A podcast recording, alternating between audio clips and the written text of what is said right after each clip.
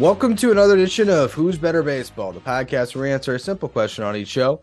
Who's better at baseball? I'm your host, Ryan Finkelstein, managing editor at Just Baseball dot com. I have Elijah Evans with me today, and we want to do a little bit of a dive into the Cubs situation. Now, we're recording this on Tuesday, and currently the Cubs are five games out of the wild card race, and they're playing the White Sox over the next couple days. They got the Cardinals for a four-game set after that.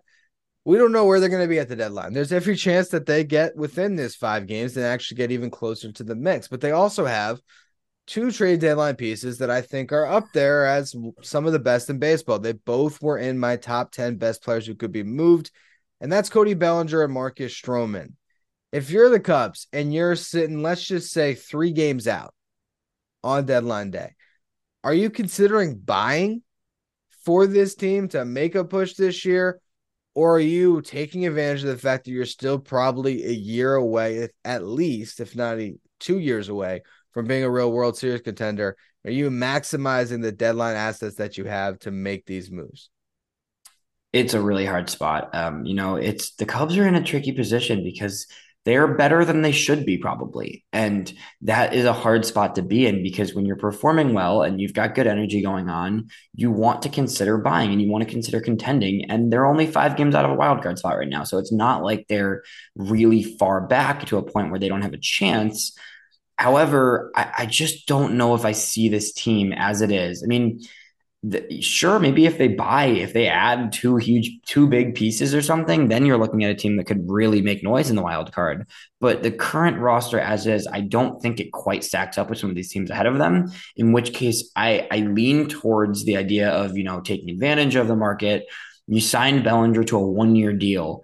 If you can get take a one-year deal player and turn him into two big prospects, it's kind of a dream scenario at the end of the day. It really is. And I know, but also, you know, Bellinger seems really happy. He's breaking back into his old self. He's, I mean, he's been great this year and maybe he wants to resign. Same thing goes for Stroman. Stroman's gone on record saying he likes Chicago. He likes it there. He loves their team. You know, it's, the, it's a hard game to play because to a degree, it's like you could hold, you could buy a little bit, you could try and compete, and then you try and re-sign the guys. I mean, they've both been great for the Cubs. You can see if you can re-sign them in the offseason. But there's also a real chance you lose them both for nothing in the offseason, and then you regret not trading them if you didn't make the playoffs. So it's tricky, but I think I, for me personally, I put Cincinnati, Arizona, and Philadelphia safely ahead of the Cubs in terms of just their pure talent. I think you could also possibly have San Francisco ahead of them too. So that's already three, maybe even four teams that are comfortably in. And the Padres too, honestly, the Padres are only a game behind the Cubs. And I think the Padres might have a better chance than the Cubs too. So those are already maybe five teams that I think are better than the Cubs in the wild card race. For that reason, I would look into selling because the market is such a seller's market. You could really get some value for both these players. If you package them together to a huge contender, you could get a big haul. So, I mean, you, you, I, I think you got to think about trading at least. I I agree with you. I, I'm always of the mindset that if you're not going to win the World Series and you have a piece that can net you a lot, you might as well make the move unless you're, you know, in the race. Like the, the Giants, you know, they have pieces they could sell, but they're squarely in this race. You, you can't do that. Right. But to make the argument uh, for the benefit of Cubs fans that want to see them win this year, not that run differentials any everything, but they are plus forty-one on the year. And, and you look at the Reds, they're minus four, the Diamondbacks plus seven, the Marlins minus twenty-two. There's teams that don't quite have the same run differential. The Cubs can make the arguments to themselves, hey, we we, we should have more wins than we do. And and, and we'll, that'll, that'll come back to us in the second half here. You could also make the case that, you know, the Diamondbacks, you know, are going to play in the West, and The the the Marlins, I don't know how many more times they got to face the Braves, but and the Phillies might beat up on the two of those teams could beat up on each other. And maybe the Cubs say, hey, N L Central, a little more wide open division for us to maybe gain some games in this wild card race. And if they do believe that they can keep Stroman and Bellinger long term, all right. Now the other side of it, they traded away Javi Baez, Anthony Rizzo, Chris Bryant. They said goodbye to a core that won them the World Series. And all those decisions in retrospect, now I'm not sure about prospect return, but simply based on paying those guys long-term money sort of worked to their benefit. So maybe it, it was better to be the team that signed Bellinger when his value was low and to get something for him than to be the team that actually buys into this and gives him the, you know, five-year contract that he might command this offseason. Yeah. Yeah, it's it's definitely a hard it's it's a tough position to consider, and you have to you have to look at it from all angles and really think about what's best for your future, because this team, like you mentioned, I mean, they they're building they're going the right direction, and they've they've built a core and a system that is gonna it, it's looking good. And the, with the landscape of the N L Central, you know, obviously the Reds are are super on the rise right now, but the Cubs could really be up there with them in the near future. It's just a matter of, you know, how they approach this right now and how they what what their really their target is. Is there Is their plan to win now? Or is their plan to win in two years? Because I, I think that you have the ability right now with this roster to really plan for the next two seasons.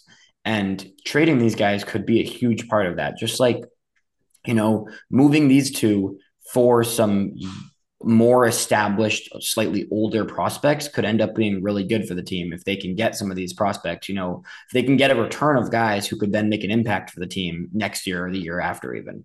So I, it's, it's tough, and I could see it going either way, but it's safe to say that there is definitely a market for both these players, um, for very different teams, for the, some of the same teams that would want both of them.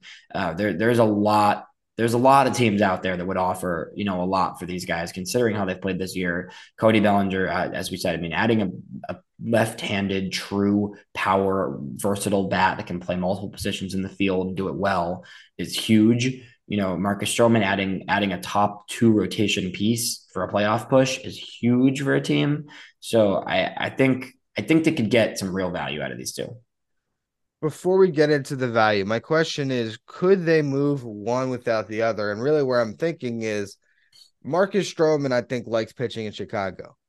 But yeah. if you were to trade Cody Bellinger for a team that Stroman might believe can make a run, is that going to come back and haunt you where you, you hold on to Stroman and he jets in the offseason because you sold a little bit? Yeah, I, I think there's a world it could. I also think it's just one player. I mean, I, I would I would hope that one player wouldn't totally change Stroman's idea of the team, but it, we've seen crazier things happen. I mean, it's hard it's hard to say. That's a really interesting thing to think about, if, if it was one or not the other. Um, I, I just I don't know if I see them re-signing both. So at that point, it is it's interesting to think about, you know, the possibility of of capitalizing on a one-year deal with Bellinger and then trying to extend Stroman. I think Stroman's market is going to be a little bit less than Bellinger's just because Stroman's a little bit older. So I think in the offseason, the Cubs have the ability to re-sign him. It's just a matter of if they're willing to put that type of money on the table.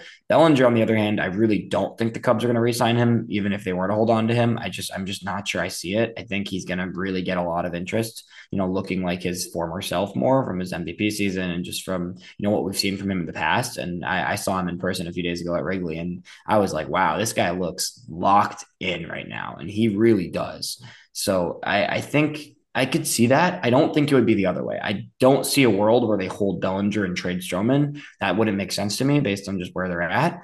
I, I could see a world where they hold Stroman and then try and plan to extend him just for, you know, a two, three year contract based on where he's at in his career. But I, I think ultimately, if it was me, I would trade both and just get get the value you can and prepare for the next few years. But I, I it all depends. I mean, if they if they have a hot week right now, they could easily destroy my White Sox, and they could easily roll through the Cardinals, who they've they beat the Cardinals last weekend in the series. So if they if they win five of their next six, I mean, then you might be looking at a whole different situation next week. It, it's they're in such a weird spot, and. What's interesting is, you know, I, I've sort of been, you know, with, with talking with you, Clay, a lot of the people at Just Baseball, just how kind of bad the market is right now at the deadline and how weird it is and just wondering where the talent is. And I think one thing that we maybe don't take into account enough is how much the trade deadline foreshadows the free agent market.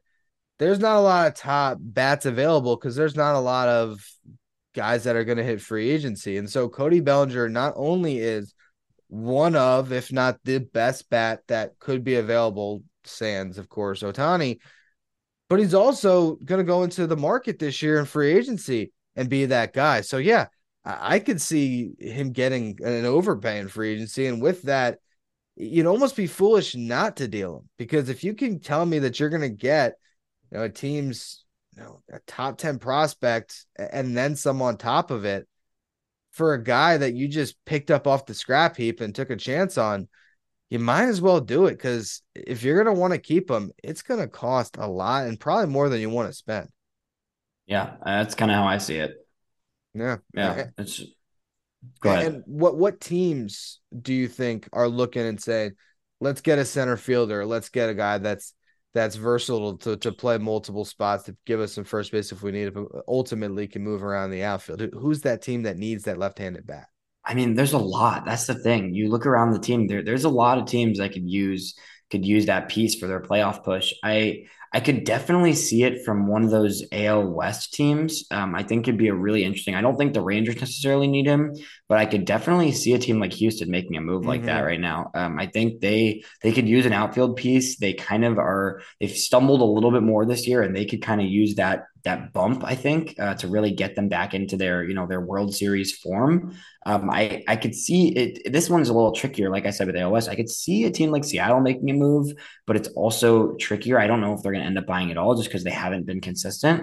Um, you know, you look around at the, the A L East, I could see the Phillies. Um, I know that that'd be an interesting move there. I know they're, they're a little bit of a logjam with, you know, with Schwarber and Castellanos and Harper now playing some first base. But, you know, if you want to give Harper the ability to D H more, you could bring Cody in to play some first. He could play some right and let, you know, Castellanos or Schwarber D H a little bit here and there. He could play some center and on days where Brandon Marsh isn't playing, whatever it might be. I could see a team like the Phillies. The Phillies look good right now, and they, they, have, they, they're in the right in the thick of that wild card race, and they are clearly a buyer. The Phillies are where their situation is at organizationally, they're going to buy. So I could definitely see that happening. Um, there's, there's a few other teams here and there. Who are some of the ones? I'm trying to think of some of the other really good fits, but those are the first two that I immediately think of. Well, a team that should do it that won't is the Brewers. Um, yeah. Now, will those two teams trade in division? I don't know. The Braves are a sneaky team. Um, yeah. If they just decided, look, hey, even though we've had a great season, let's put ourselves more over the top, they could push Rosario to the bench. And man, imagine the, the outfield defense with Harris, Bellinger, and Acuna. That's pretty yeah. nasty to think about. Um, so yeah, I, I think there's there's definitely think, some options out there. Um, maybe you know, the Yankees, I, like we said. I mean, the Yankees, they don't seem it doesn't seem like their year, but they they positionally they could use him. So I think the Yankees need some pop in that lineup and some just some offense in general. So I, I mean, if they decide to buy, I could see it, but I'm not. Who knows with them. Yeah, no, that's definitely that's definitely another fit for sure. I mean, theoretically, if the Red Sox were crazy and they wanted to win this year because they're sort of in the mix, I guess they'd fall into that same category. Um, yeah. What they would have to trade. I, I mean, I guess, you know, a rental Bellinger is, is it's going to get the Cubs something that they like back, but it's also not too steep that, you know, most contenders can can swing some type of trade for them if they right. want them. Um, I think of all of them, I think the, the trade that makes the most sense, and I think the fit that I really like, it was the one that actually was in my head before you said it, was the Astros. I think the yeah. Astros makes a ton of sense. I, I could too. see that for sure.